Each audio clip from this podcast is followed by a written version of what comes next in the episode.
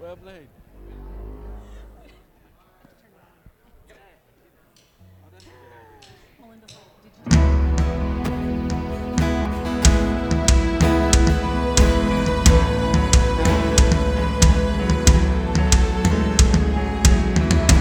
whose power cannot be shaken, and whose breath gives us life, and whose death can set the captive free.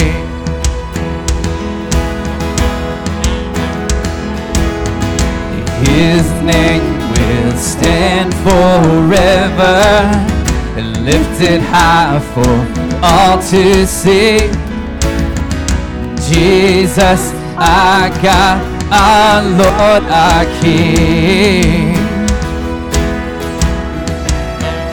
Oh, and brighter than a million stars, His love is shining, calling every broken heart. Come out of hiding, healing for the hurting, and freedom from the dark. He is brighter than a million stars. Yeah, yeah.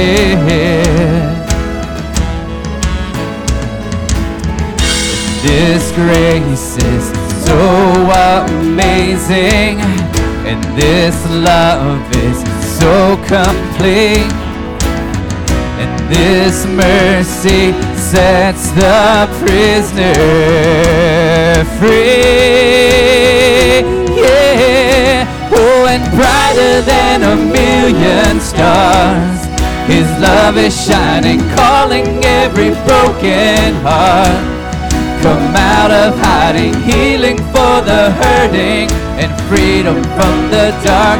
He is brighter than a million stars. His love is shining, and His love is shining over you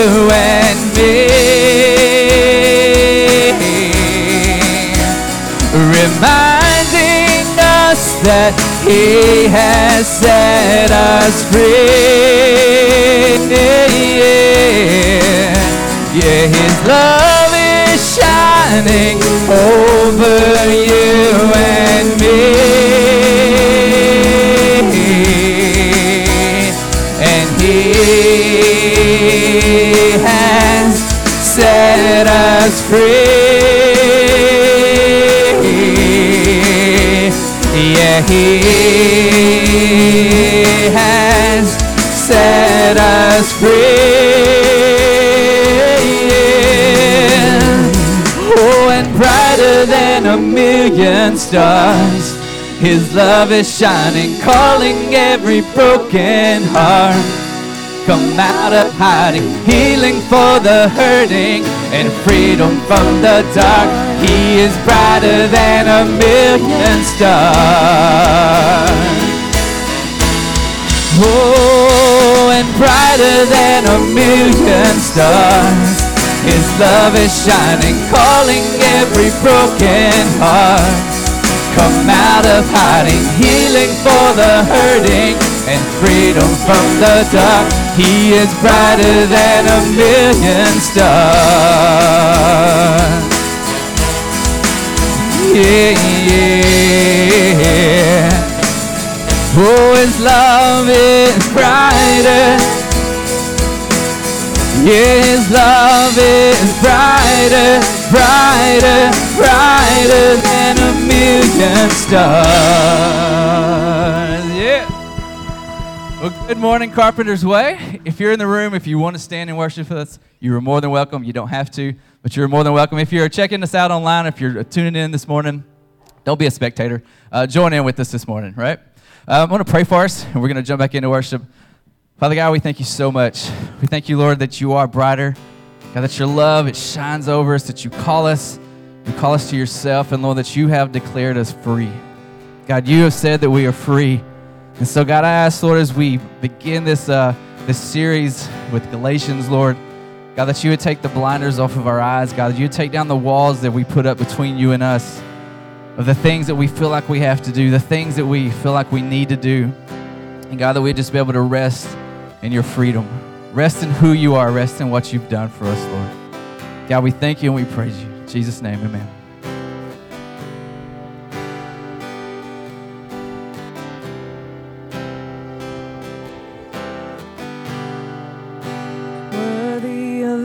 Every song we could ever sing. Worthy of all the praise we could ever bring. Worthy of every breath we could ever breathe.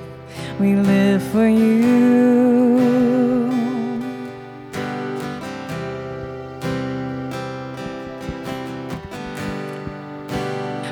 Jesus, the name above every other name. Jesus, the only one that could ever save.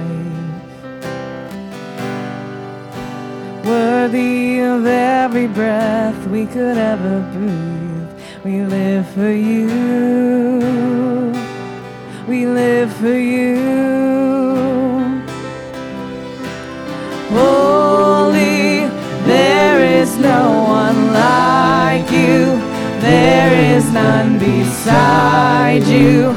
Open up my eyes in wonder and show me who you are and fill me with your heart and lead me in your love to those around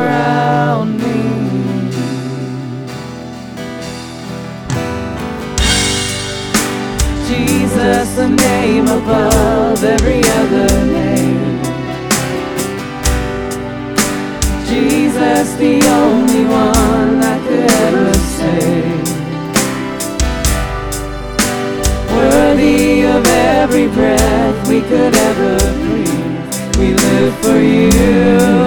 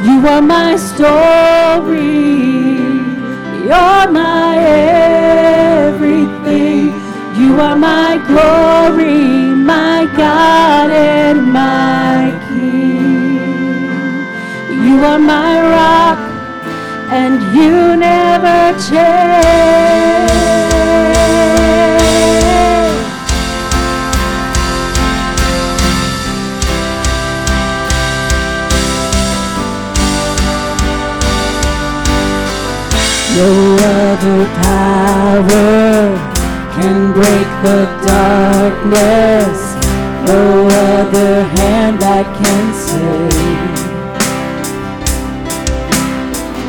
Forever faithful, your love is stronger.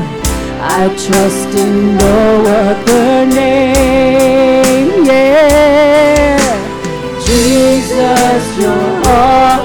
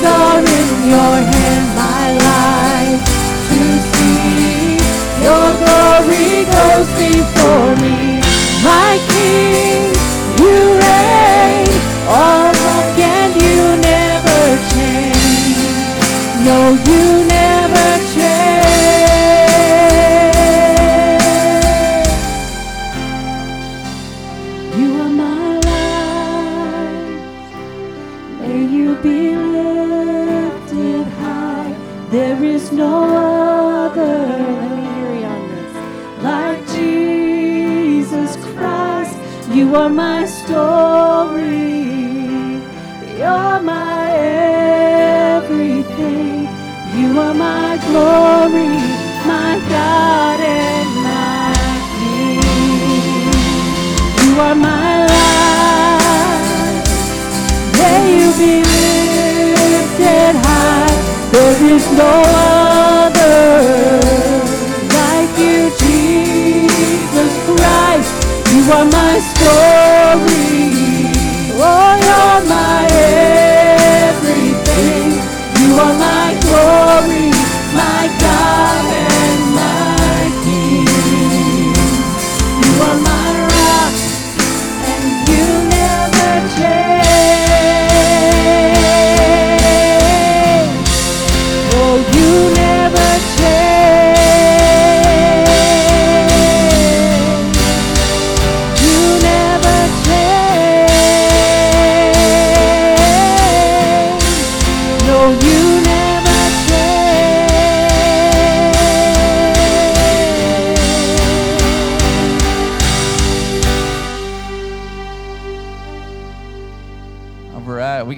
Scripture to read, so if you guys will stand up with us, we're going to read this together. It's from Lamentations 3.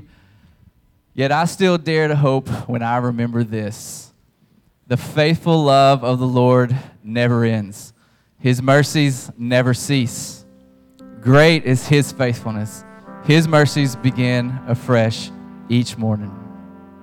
I say to myself, The Lord is my inheritance, therefore I will hope in Him.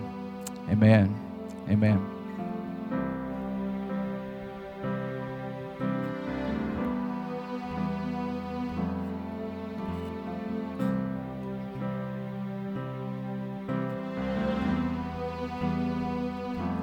I cast my mind to Calvary where Jesus bled and died for me. I see his wounds, his hands, his feet, my Savior on that cursed tree. his body bound and drenched in tears. They laid him down in church, the entrance sealed by heavy stone. Messiah still and all alone. Oh, praise the name of the Lord. Oh, praise His name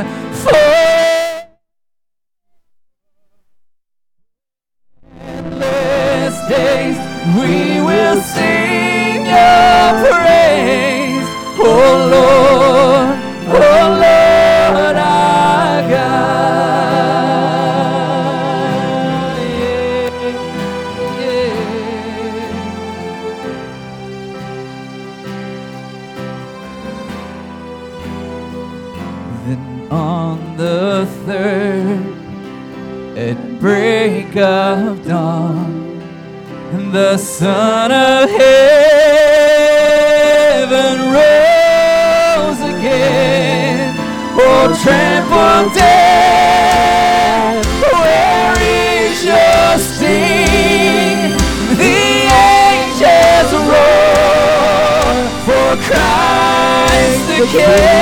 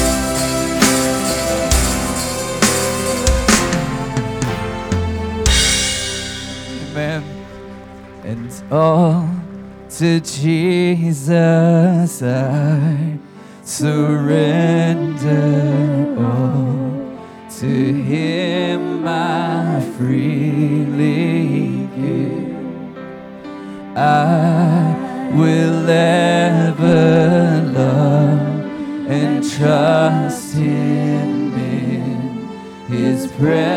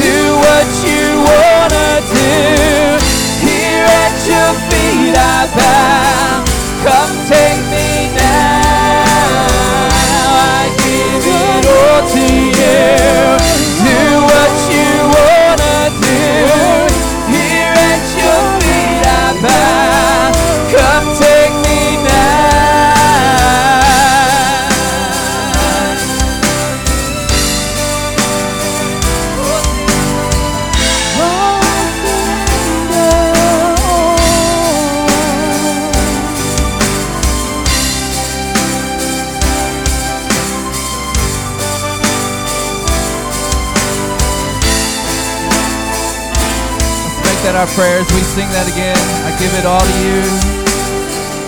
I give it all to you. Do what you wanna do. Here at your feet I bow.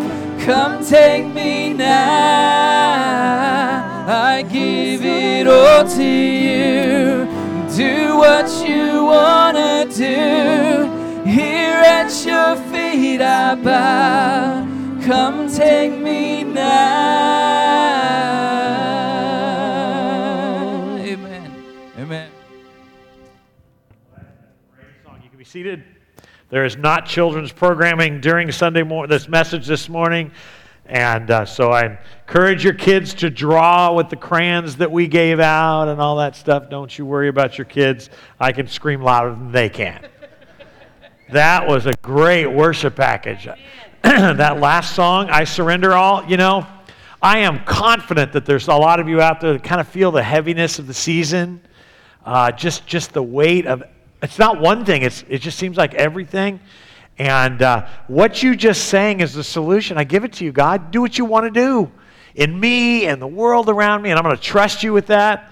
The only problem with that song was they seemed to add a measure in the part that I knew. I surrender all. Did they add a measure, Julie? You added the measure? No. Well, I'm not going to blame Chad in front of the church, but I want you to know that I sang the original version both times. So my daughter in law, Hannah, had to listen to me go, so, poor kid. I mean, that's, there's a reason I'm not up front singing. All right, good morning. All right, we're going to start our study of, of uh, Genesis, of Genesis this morning whatever book we're in. But before we do, I have some announcements, some pretty important things to make. We are in the middle of uh, a business season as we move towards our annual business meeting. The only annual meeting we have is our annual business meeting. So, for those of you who are visiting, we're awfully glad you're here. Please understand that we're a family and we do have family business periodically. So, I'm going to mention a few things uh, that relate to all of that. The first thing I want to mention is there's some new women's Bible studies starting up. And, ladies, be involved in those. You need the fellowship, you need the st- uh, scriptural study. So, we encourage you to be involved in that. Julie, where do they sign up or do they need to sign up? You can uh, let the office know. Make sure, let me say it this way make sure that you read your bulletins that come out on Friday because it gives you all the information. So make sure you peruse those. And uh, but there is women's Bible studies are starting up again. If you have any questions, ladies, you can talk to Julie right after the service. Uh, she'll be up front.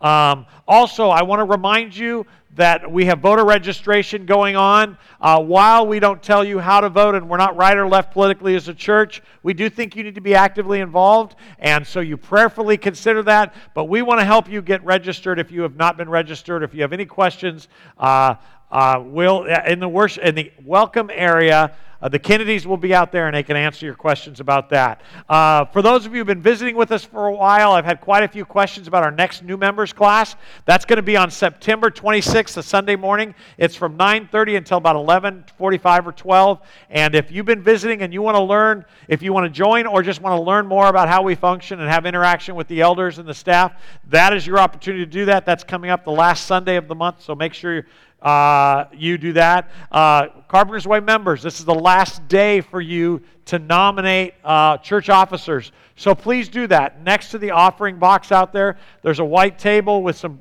uh, with some uh, sheets on it, and you could write the name of somebody you think would be a good deacon in our church, uh, functioning in either the finance team or the mission investment team, or there's somebody you feel would be a good elder. Uh, please nominate them, and you can put it in the offering box, and we'll make sure we get it. The elders will be going through those this Wednesday night and moving forward with uh, meeting with people and talking about who we're going to uh, present to you at the annual business meeting. The last thing, I do not want to distract us.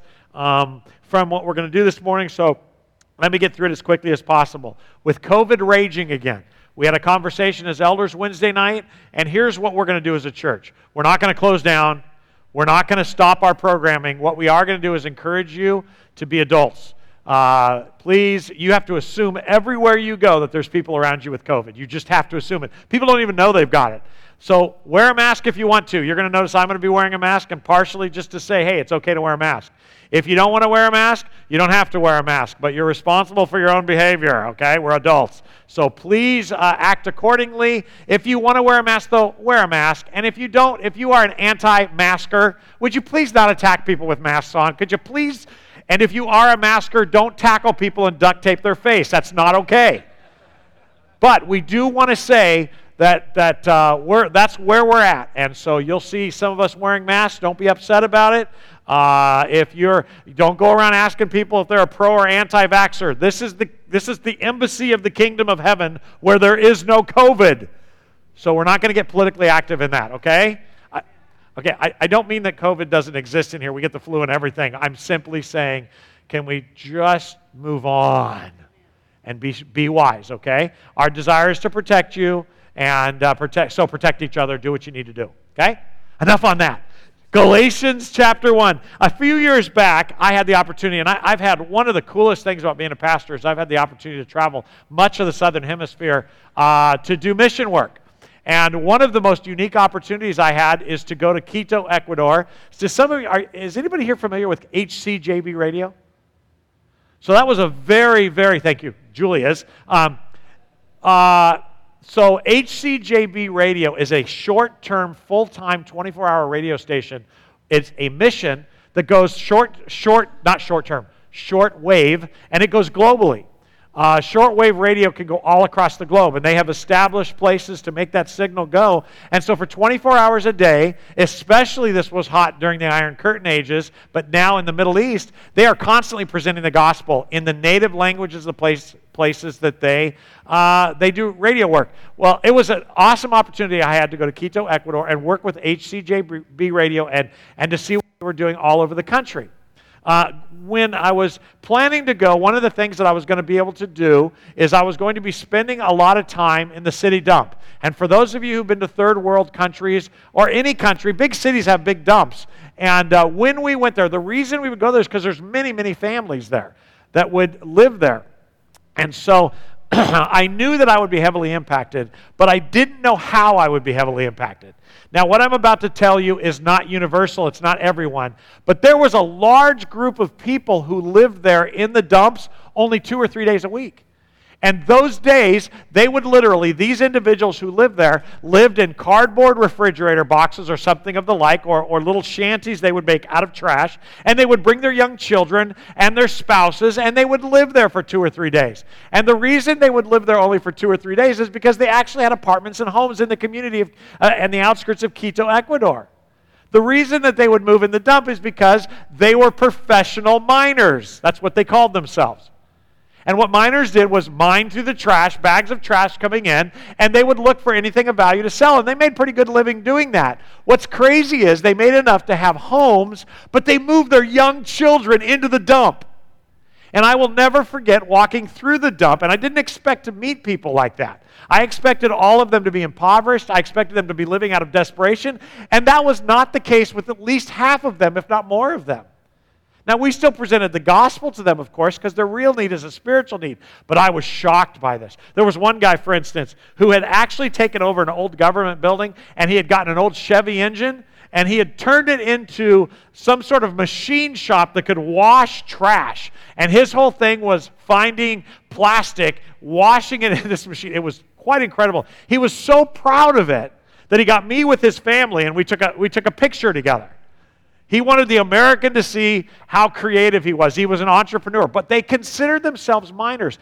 But again, what was really shockingly alarming was I would walk through the dump, and there was one, one area where they had these two children. One was, I'm guessing, about six, and the other about nine. And they literally were sitting in the middle of bags of rubbish they had broken in and found things to play with in it and their moms and dads were letting them play. And you, you, imagine people living in a dump kind of live on the outside so they move away. These children were in the middle of it playing with stuff, and their mom and dad were right there enjoying it with them. There was a group of men about 50 yards from them playing cards in the middle of the trash. And it was interesting because the more you talk to them, the more you realize how proud they were of their life and how much they liked their life. And I just want to say this that you can be proud of your life and you can feel good about what you're doing, but my goodness, you're still living and bringing your family into filth. Right? Now, I understand this is politically incorrect because we're supposed to feel empathy. I'm very empathetic. But they, these were people that didn't have to live there. These were people who chose to live in the filth and actually brought their family into the filth Why, with them. Why? Because it made them feel good because they wanted their family with them those couple days. and they didn't seem to care that their children were ingesting disease. I was raised in the evangelical church. As I think back over some of the things I was taught, like God created people so he wouldn't be lonely. Forgive me if you've taught that. It's ridiculous. There are three of him. He's not lonely, he's completely self satisfied, Scripture says. Or that God needs us to be faithful so that his plan on earth can be accomplished, as if his plan depends on our faithfulness, which tells me you've never read the Old Testament. That's absolutely not biblically true. Or the racist teachings of the past that I'm, I'm not going to get into. Uh, actually, I'll tell you one. I remember as a child hearing in Sunday school that the reason you shouldn't marry somebody of different color is because that goes back to Old Testament teaching where the Jews shouldn't intermarry. It's complete ignorance. The Jews aren't one color. The Jew, the Hebrew people are, are multicolored. And not only that, but it had nothing to do with that. And so, I guess in Southern California Sunday school, it was okay to marry somebody of Asian de- descent and Mexican descent, but not black. So even our racism was prejudiced. but these kind of teachings in the church, and we can start picking on them and going off on them all day, but that was junk theology. That was junk doctrine. And we lived in it. We, we lived in it, we ingested it, and it wasn't true. And I would argue that for many of us, and this is not accusing, you don't have to admit this, but there's a lot of us one time or another that when you're watching the news or you're looking about what's going on around us, we have a tendency to think, and I bet almost everybody in here has felt this oh, if only we could go back to simpler days. Those were the simpler days. Those teachings that were false, those ideas, those half truths that were taught to manipulate us into a certain behavioral or social action was junk. And it had nothing to do with God. And while most of us have moved away from the ta- trash doctrines of the past, even if we find it nostalgic, new ones have crept in. Especially in this season of hyper political, you know, and I, I want to actually change that. I don't think, that, okay, this is just my opinion, but I don't think the church has hyper politicized. I don't know why I can't say that word. You know what I mean. I think we have a hyper religionist, that ending. I think we've got hyper religiously. I think we've decided what political party is the right one, is the God's. I think we've decided how Paul would vote. I think we've decided whether, whether in our own hearts, some of us know whether Paul would vaccinate or not vaccinate. I think we've applied Scripture out of context to our present context in the United States. I think the church in general, and I'm not just talking about Carpenter's Way, I'm just talking in general. I think that we have decided junk conclusions based upon misusing Scripture. But it wasn't just new to our parents, and it isn't just new to us. This was happening in the New Testament as well. If you remember, uh, Paul and the apostles took over when Jesus ascended into heaven. Uh, about 40 days later, the Holy Spirit descended and filled them, and the task was go to all nations and tell them about my Father, right?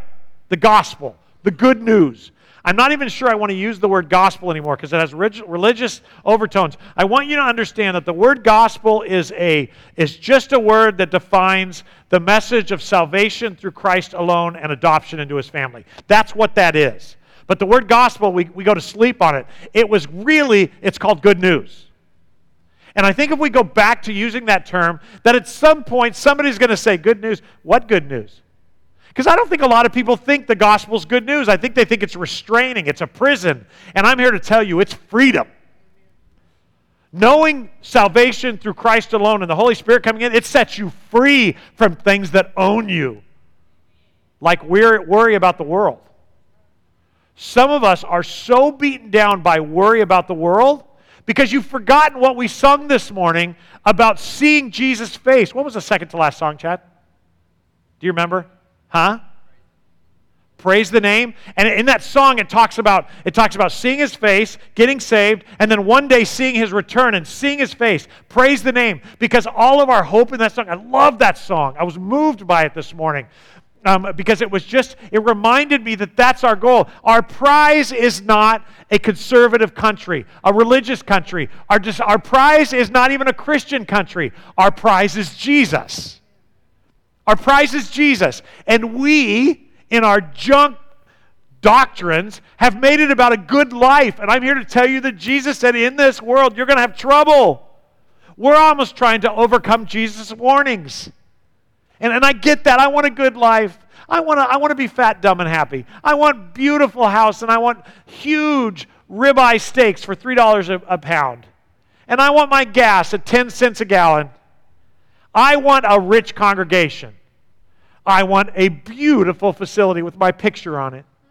I want lots of dumb things, but none of those have anything to do with Jesus. The problem is that within my thing, I have this constant tension.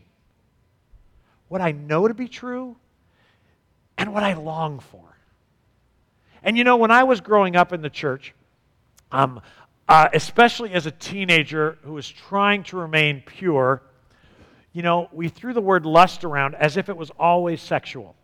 And the truth is, the word lust is not a sexual word. It simply means a continual desire for more, and you can fill in the gap. It could be sexual, it could be drugs, it could be alcohol. Actually, it could be for yourself. It could be lust. It lust is anything that owns you. It's anything you need more of. More admiration, more self-righteousness. That's all lust.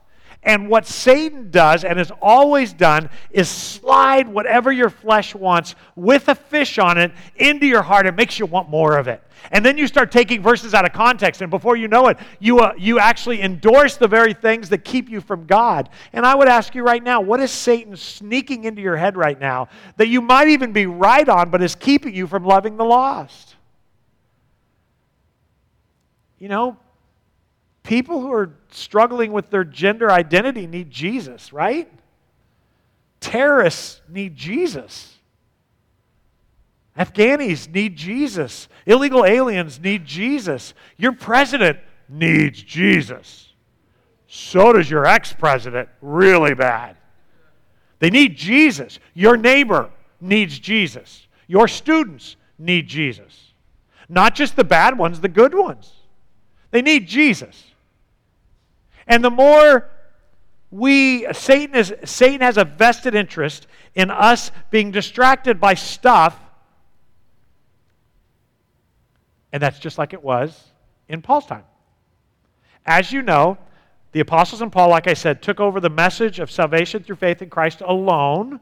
Not anti Judaism, not anti Roman gods, but pro salvation through the one living God, through faith alone. And they took that message to the ends of the world. That was their instruction. I'm going to send the Holy Spirit. That's what we just studied in Acts. And, the and, and, and it progressed. After the first uh, and close to the second missionary journey of Paul and what was his mission, it wasn't just to, to, to, evangelize and leave. He would go into communities, he'd share Christ, people would get saved, and he would, he would build communities. He would build little communities of people who had been saved so that they could support each other spiritually, emotionally, uh, physically, and they took care of each other. We call those little communities churches. Somebody knows. Churches. Again, I don't know if I want to use the word churches anymore because we go to sleep. I know what a church is. I don't know that we do know what a church is. A church isn't a Sunday morning gathering or Wednesday night gathering. A church is a group of people who agree that Jesus Christ is Lord of all. They have been saved through faith in Christ alone, and they come together to remind each other of that. Because out there, everybody's attacking them, including Christianity. So we come together. They would come together and he would plant these churches, and they did really well. But after he ends his first missionary journey, and maybe part of the second missionary journey, he immediately hears that things are going on in Galatia. In fact, in the first seven verses, you find that the churches of Galatia, not one, but multiple, Galatia is a region, and there were a bunch of churches there that Paul had planted through the power of the Holy Spirit, and he left them to keep ministering to each other, to keep encouraging each other. And then he gets back to his home in Antioch and finds out this. And in verses 6 and 7 of Galatians chapter 1, he writes this. And this is immediately how you know there's a problem he's writing to. I am shocked. And in the Greek, that word means shocked. Very good translation. I am shocked. What are you shocked about, Paul? That you're turning away so soon from God. What do you mean, Paul? We're still talking about God. Well, I'm shocked that you're turning so soon away from God, who called you to himself through the loving mercy of Christ. You are following a different way that pretends to be the gospel or good news. It's pretending, but it's not good news at all. You are being fooled by those who deliberately twist the truth concerning Christ. A false version of the good news of the gospel had made its way into these communities of Jesus followers, and they were buying into it. They were believing it. They liked it. And, and, and, I'm getting ahead of myself here, and I want to warn you, those of you who will be with us in this study, do not get stuck on circumcision. That is the thing that they're struggling with. But I, I just want you to know that just like baptism, there's nothing wrong with circumcision. If you want to be circumcised, be circumcised. But you cannot make that age your spiritual health, and that's what they were doing. They were saying, yes, some Jesus, but a lot of, a lot of the law. You see, what they were concerned about these who were coming in and, and false teachers is they were saying, You might be a sect of Jesus followers, but you have abandoned the Hebrew doctrine that is important. So we need to marry the, the Hebrew Jewish traditions, the uh, the uh, Mosaic covenant, the laws, we need to marry those with your Christianity. That's what was happening. And you know what it made them do? Now, follow me. The believers in Galatia bought into it because it made them feel good. If I told you today that the answer to your spiritual struggle was getting up, uh, actually, somebody said this to me this week. Um, and, and, I'm not attacking you if you said it because it's a concept we've all got. We look at, uh, at, at followers of Islam, Muslims, and what is said in Christian circles all the time is that isn't even the truth, but they pray five times a day. That's how faithful they are. We should be as faithful. Well, here's the difference, and here's part of the reason why. And I'm not accepting the laziness of us believers, but I simply want you to remember that in Islam, you are hoping to please God so that He might save you. In Islam, you send your sons to die so that God might find you acceptable. But in biblical Christianity, God sent His Son to die for you. It's radically different.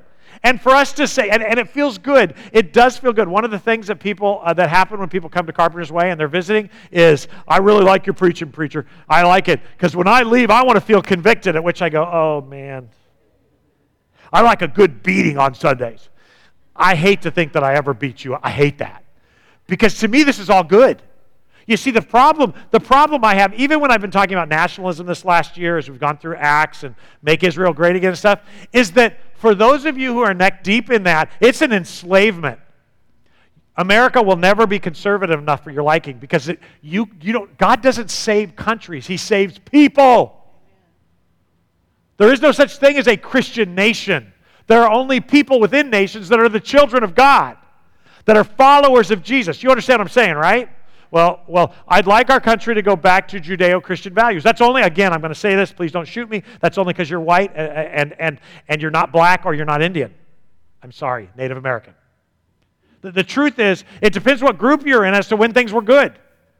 And, and I'm not saying that all of uh, the history of our country is great, but please understand that while we were the Christian nation that we all long to go back to, we were enslaving people. That, that's a problem. That's not a value of Christianity.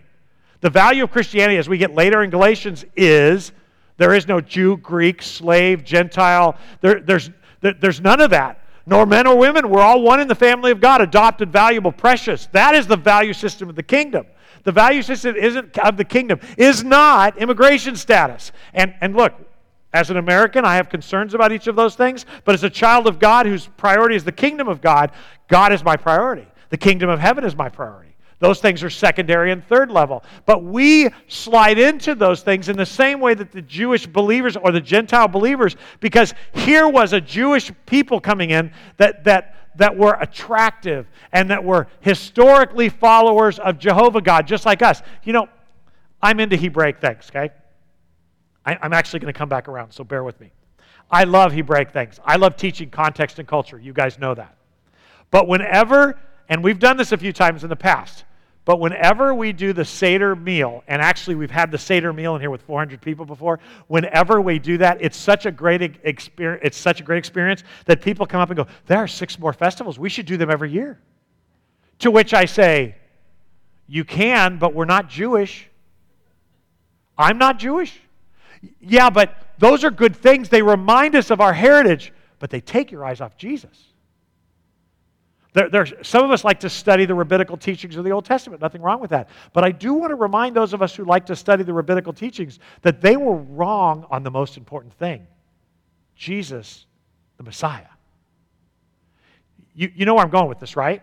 Being close, having your kids living in a junkyard, teaching close doctrine that makes you feel good in the flesh, it would be awesome. There's not one of us in this room, if I could take a verse and tell you three steps to being spiritually healthy, absolute winner in Christ, there's not one of us in this room that wouldn't walk out of here and go, oh, that's the answer I've been looking for my whole life. If I could only do this.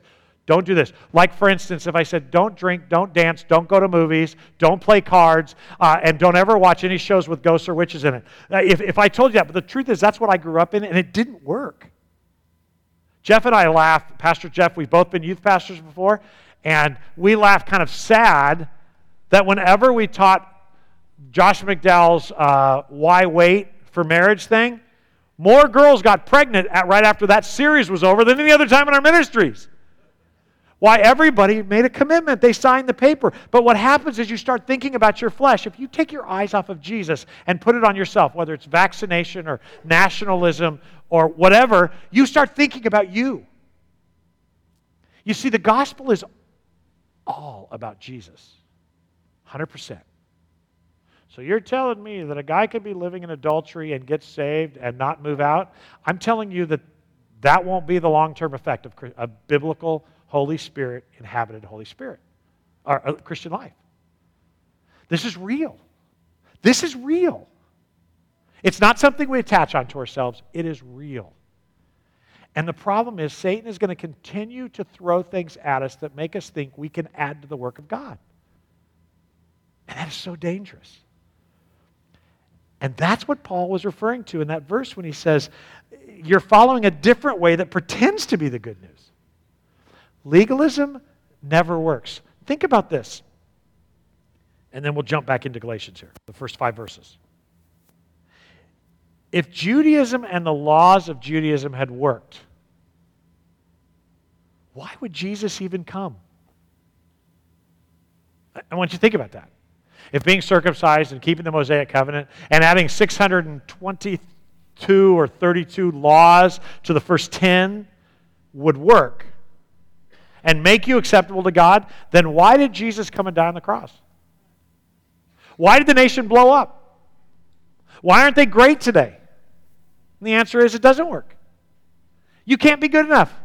You can't be faithful enough, which is why Jesus said, That's okay, step aside, I'll take care of it. Hold my wine. See what I did there? Yeah.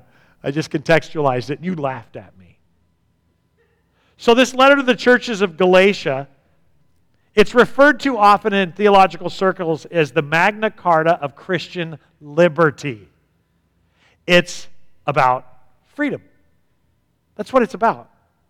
This letter is simple to read. I read it last week and nobody went to sleep. I do want to tell those of you who told me it's the best message I've ever preached that I was offended by that because all I did was read the letter. Still offended, but I forgive you because I'm that good. It's simple to understand. And when accepted and acted upon at face value, it'll change your life. And for some of you watching online or in this room, it will change your life after life. You will meet God for the first time. It's that amazing. But it is also true that if taught as written, like we're going to do, it is offensive to many within Christian churches because they are actually afraid of the depth of freedom that this book teaches. They're scared of it. The gospel, the good news of Jesus Christ, offers an independence that puts the influence and control of religious leaders at risk.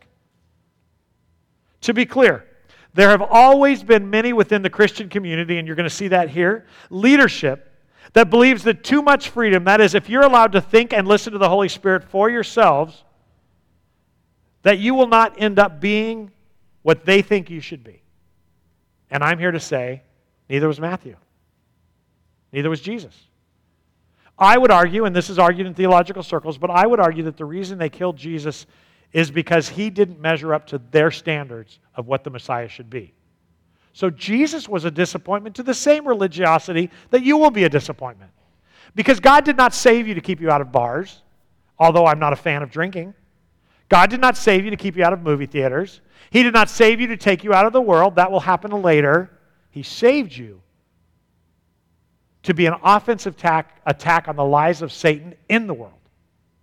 He never once prayed for you in John 17 that you would be protected from the world, but that you would be protected from the evil one. And the truth is, sometimes we're going to mess up. But we got to build relationships with the very people that we're here to tell Christ about. And it seems like Satan has a vested interest in us becoming so righteous and so self centered, so self absorbed, that we no longer build relationships with people that need Jesus. That's what Galatians is all about, and it is fantastic. It's also the only way. And when I say only, I mean only, only. And for those of you struggling with that concept, let me just be clear that Jesus was an exclusive guy. He said, I am the way, I am the truth, I, singular. You know what I means in Greek and Aramaic, which is what he spoke? Me. I am the way, I am the truth, I am the life. No one, and you know what the Greek word for no one is? No one comes to my Father except through religiosity. That's not what it says. Through legalism. Nope. Not through church attendance, not through walking an aisle, not through being baptized, not through circumcision. Nobody comes to my Father but through me. I'm the gate. Do you understand that picture? I am the gate to the kingdom. Some people claim to be in the kingdom, but they're liars and thieves and they've climbed over the wall. Some even are leaders in the church. But we have to know, you have to know so deeply in your soul what the truth is so that when the lie comes in and it makes your skin feel good, yeah, how dare they? You can hear the voice of the Holy Spirit in the back going, How dare you? One of the most powerful, and I, I, am sorry I keep bringing up the chosen, but it's had a big impact on my life. It is, it is, it is not scripture. It is biblical. Uh, I almost said mythology. That's not the right word. Fiction, but it's powerful biblical fiction. And Peter is angry that Matthew gets to join them. And at one point, he's, he's telling Peter, uh, Matthew off, the tax collector, and he says, I will never forgive you. I will never forgive you. Three times in a row, he says, I will never forgive you for what you did to my family and what you did to our people. And one of the other apostles looked at Peter and said, Who said you needed to forgive anybody anyway? And you can feel it as you watch the, the episode, that scene. You feel it going, Peter, you're the one who needs forgiveness. That's how the church gets. We're so busy not being gay, we hate gays. We're so busy, busy not being adulterers, we hate pastors who fall into it. We're so busy, whatever, that we start telling people off we're the very people Jesus Christ came to die and save. It's become twisted and upside down. Why? Because it makes us feel good. You know why so many of us. I'm not going to. You know what? I've already been political this morning. I'm not going to go there. Actually, I am. One of the reasons why I think a lot of us liked Trump and I put myself in that category, is because he's the big jerk we always wanted to be. Sorry. I, I think that he said things that we wish we could say. Fed my flesh. Go get him, Trump. I liked his Twitter. Now I've confessed. I think he was the most thin skinned man around. He'd never be a deacon, an elder, or even attend our church. But to be truth, you, you know what I'm saying? There's a, there's a thinness to him. Yeah, see it, man. See it on my behalf. Oh, he's so, he's so dark. That's not good. Because Jesus Christ said, Mark, I'm setting you aside to tell people of every persuasion about me. And when I hate them or I resent them, I, I can't do that. Do you, do you know what I'm saying? That's the kind of flesh feeding lies that creep into our soul. And forgive me, I, I, I've told you before I'm conservative, but I, and, and so I attack conservatives more. I just think we, we need to really be real because that's where we're at now in the world. If, if, if an Afghani was a half hearted Christian, they would not be today hiding. They would be walking away. And the time has come for us to decide how serious we are about this. That's why we're doing Galatians. Because wait until you find out how simple the message of the gospel is. It's so simple, it's offensive. Because lots of people can be saved that don't look like you or don't act like you. People that you're going to question whether they can even be saved. But Jesus came to save sinners. So, this is not new. I want to remind you that Paul wrote to Timothy in 1 Timothy and actually warned him that the day would come when the church would have a form of godliness but a denial of its power, right? It would be a self help Christianity like the church of Laodicea. When actually in John 15, Jesus said this I am the vine, you're the branches.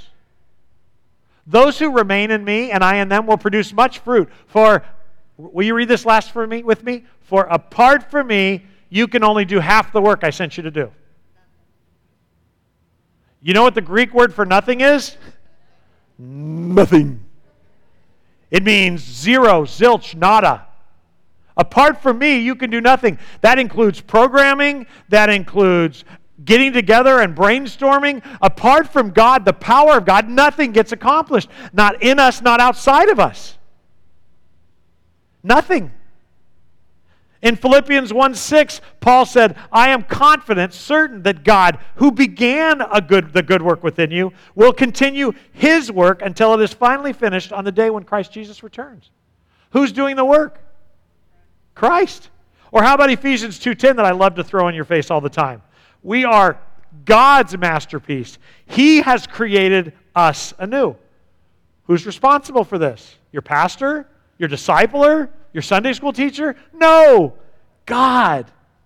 We ended our walk through Acts a couple of weeks ago, and I tried really hard in the, in the study of Acts to point out that no matter what we think of Peter and John and Paul, the truth remains that these were ordinary and, men who were inhabited by an extraordinary God.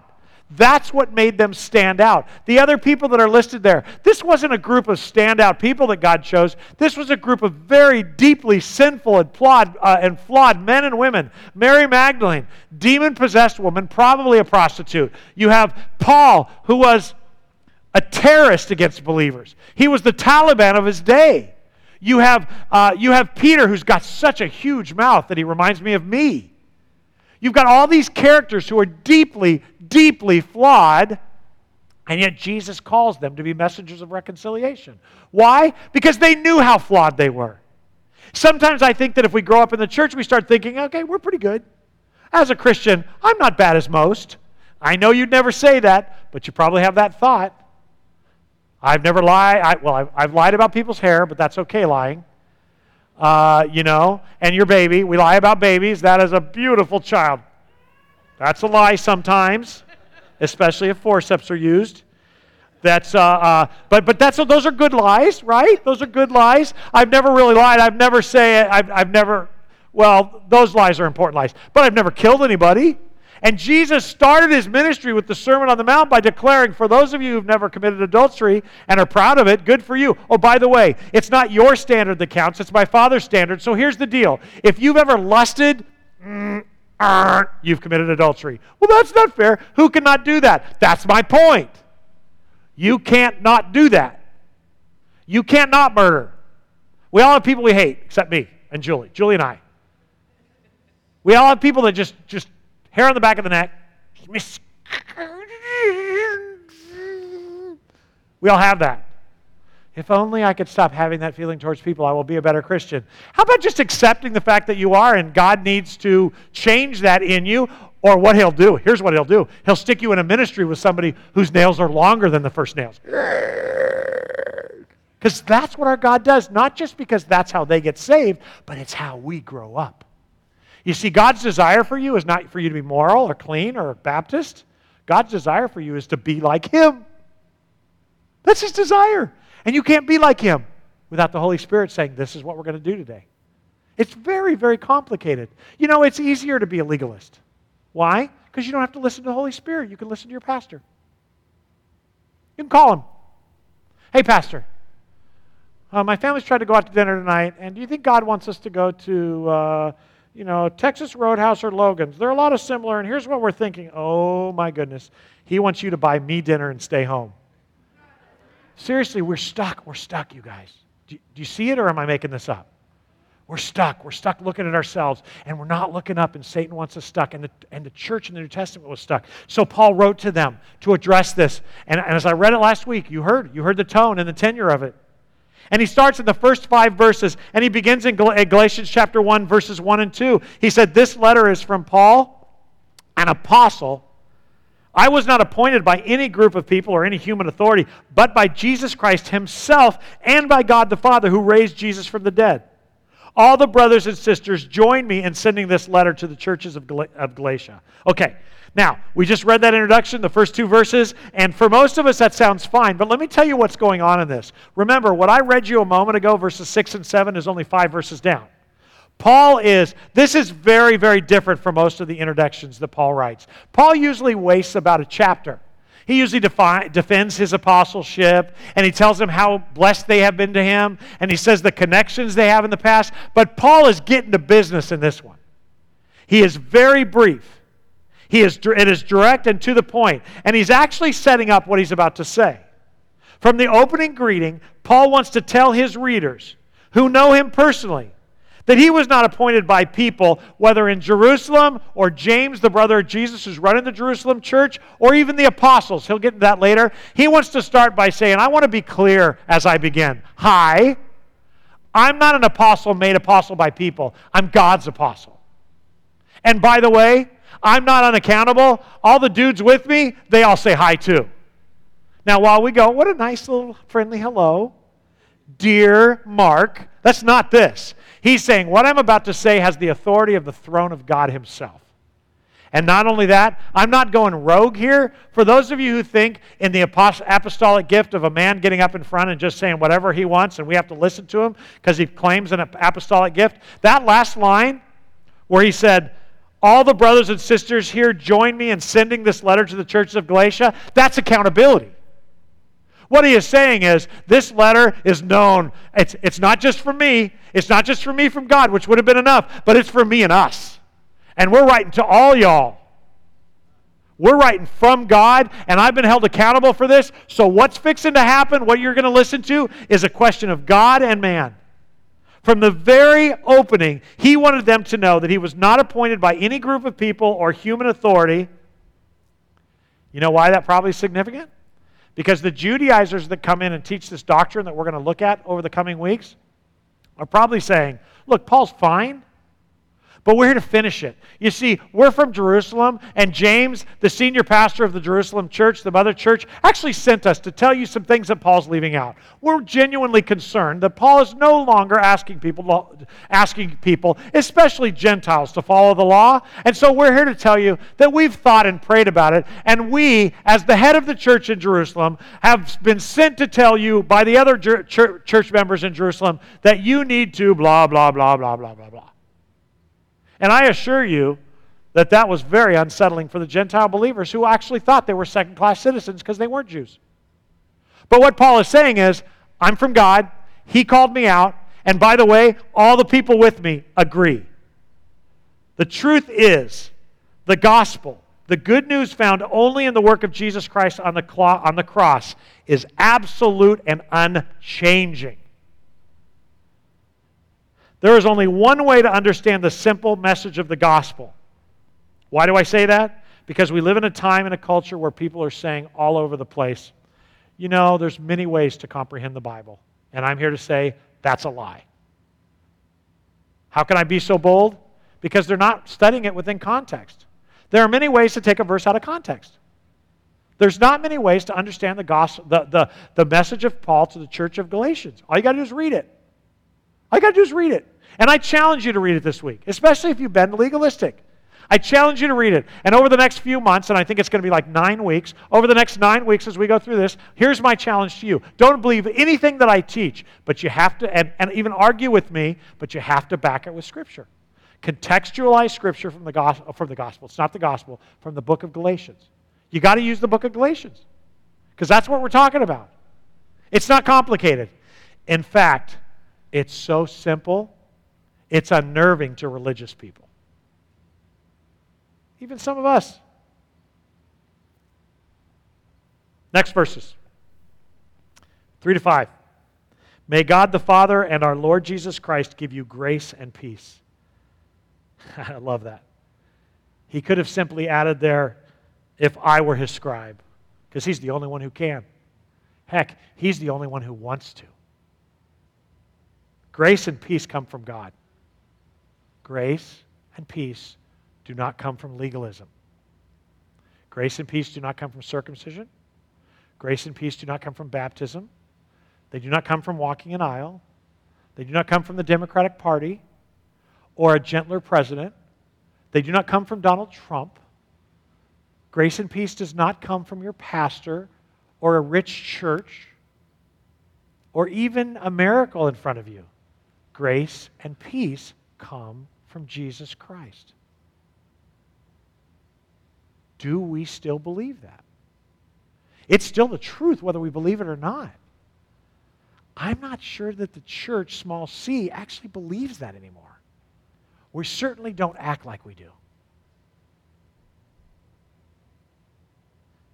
May, the God and, may God the Father and our Lord Jesus Christ give you grace and peace. Jesus gave his life for our sins just as God our Father planned. It wasn't an accident. In order to rescue us from this evil world in which we live. All glory to God forever and ever. Amen. How much glory goes to God? How much is left for people? That's a problem for religious people. That's a problem for self righteous people. That's a problem for famous preachers. That's a problem for small preachers. That's a problem because we want some of the glory. And I'm here to tell you that the, the, the, message of Paul, the message of the apostles, the message of the scriptures, and the message of Jesus was all glory to God. And it isn't just rare uh, to Paul to say this. Look at how Mark starts his gospel. This is the good news, the gospel, about Jesus the Messiah, the Son of God. In other words, everything I'm going to tell you about in my gospel centers on this one message salvation about Jesus, God sent one.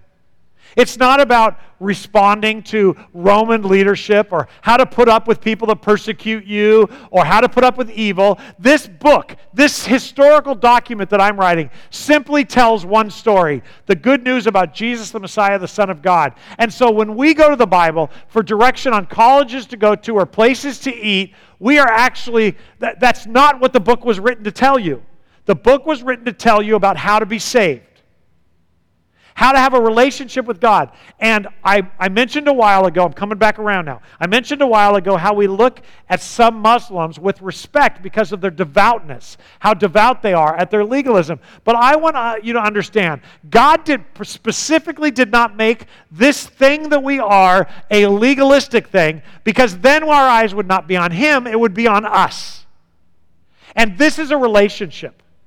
If on your wedding day your pastor had said, Mark, here are five things you must do every day in order to be a good husband. And those five things are have breakfast with your wife, sleep with her, uh, you know, whatever, fill in the gap, have coffee with her, make sure that she has her lunch ready when she goes. Five good things that we might agree on. If you do all those five things, but you beat her, you are not a good husband. If you do the five things that, that family value ministries will tell you, but you ignore the other 35 things. Why? Because it's a relationship. And doing the five things with a bad heart doesn't make me a good husband. We live in a culture here in East Texas where people are buried every day who have never donned the door of church since they were four years old in VBS. And they are buried, and they are said, This was a good Christian man. That's East Texas speak for. They didn't commit adultery, they were a good father, and they fished and drank beer. That was pretty good. Now, Mark didn't go to church very much, but he was a good Christian man. The Bible says if you don't love the body of Christ, you don't love God. I mean, they're, they're, you don't have to go to church to be saved, but as you grow in your relationship with God, you don't have to be faithful to your wife and be saved. But the truth is, if the Holy Spirit is guiding and directing your life, you will. I'm sorry. I know that's offensive to a lot, but you will. You need fellowship. We need fellowship. You know what we call a, a Christian who doesn't go to church? Unhealthy.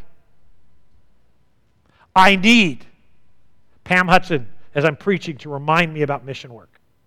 To not be so doctrinal that I forget that seasons of hope matters. I need to look over here and I need to be reminded I need to be reminded. I'm, i want to start picking out names, but I'll stop. I, want to, I need to be reminded. I know your story. I know you guys. You driving a truck, Zach? I need to be reminded of the struggles Zach has as he's out there driving a truck. Daryl's retired. I need to be reminded that I got to pray for Alicia as he doesn't do anything anymore. We got to be reminded of this. And you know what? I need Charles Kent to come up and tell me every week what a great message until I blow it once and he says, That was not so great. I don't like it, but I need it. You know why? We're in this together. We really are. And this isn't about us. I need Charles to remind me, despite him liking my preaching, that if I start doing that, if I start wearing skinny jeans, you guys, I just please, it will be not only ugly, but it will be terrible for my walk with God. I just, just, we're in this together. This is a relationship. And you know why it's messy with God? Because it's not religion, it's a relationship. And you're going to mess up. You're going to doubt, you're going to question, and you're going to you're going to struggle, and you're going to say, if only I would have. But God is so good that He even uses our sin to remind us how much we need a Savior. Right? And so He writes a letter to a church that, that's a little off. And I, I want to defend the church as I close in prayer. If we were in this church, it would be very easy for us to say, Come on, Paul, lighten up a little bit. Does it hurt to be circumcised? Yeah, it's going to hurt to be circumcised, especially adult Gentile males. But it, does it really hurt that much to, to add religious activity to your Christianity? Come on, Paul, lighten up. To which Paul's response is, I am shocked that you are turning away so soon from God who called you to himself through the loving mercy of Christ. You are following a different way that pretends to be the good news, but it isn't the good news at all. You are being fooled by those who deliberately twist the truth concerning Christ. And so, with that first five verses, we're going to move forward to make sure we understand the only way to God. You can reject it, you can disagree, but I'm just going to teach you the word. Jesus Christ isn't only the only way, He's enough. He's enough. He's enough. Teach your kids about Jesus. Walk with Jesus. When you watch the news and you want to rip somebody's head off, turn it off and talk to Jesus. Lord Jesus, we surrender all. Teach us what you want to teach us, even if it goes against our preconceived ideas and what our flesh thinks is true. In the name of Jesus Christ, we ask this. Amen. Have a wonderful uh, Sunday afternoon, everybody, and a good day off if you're off. Goodbye.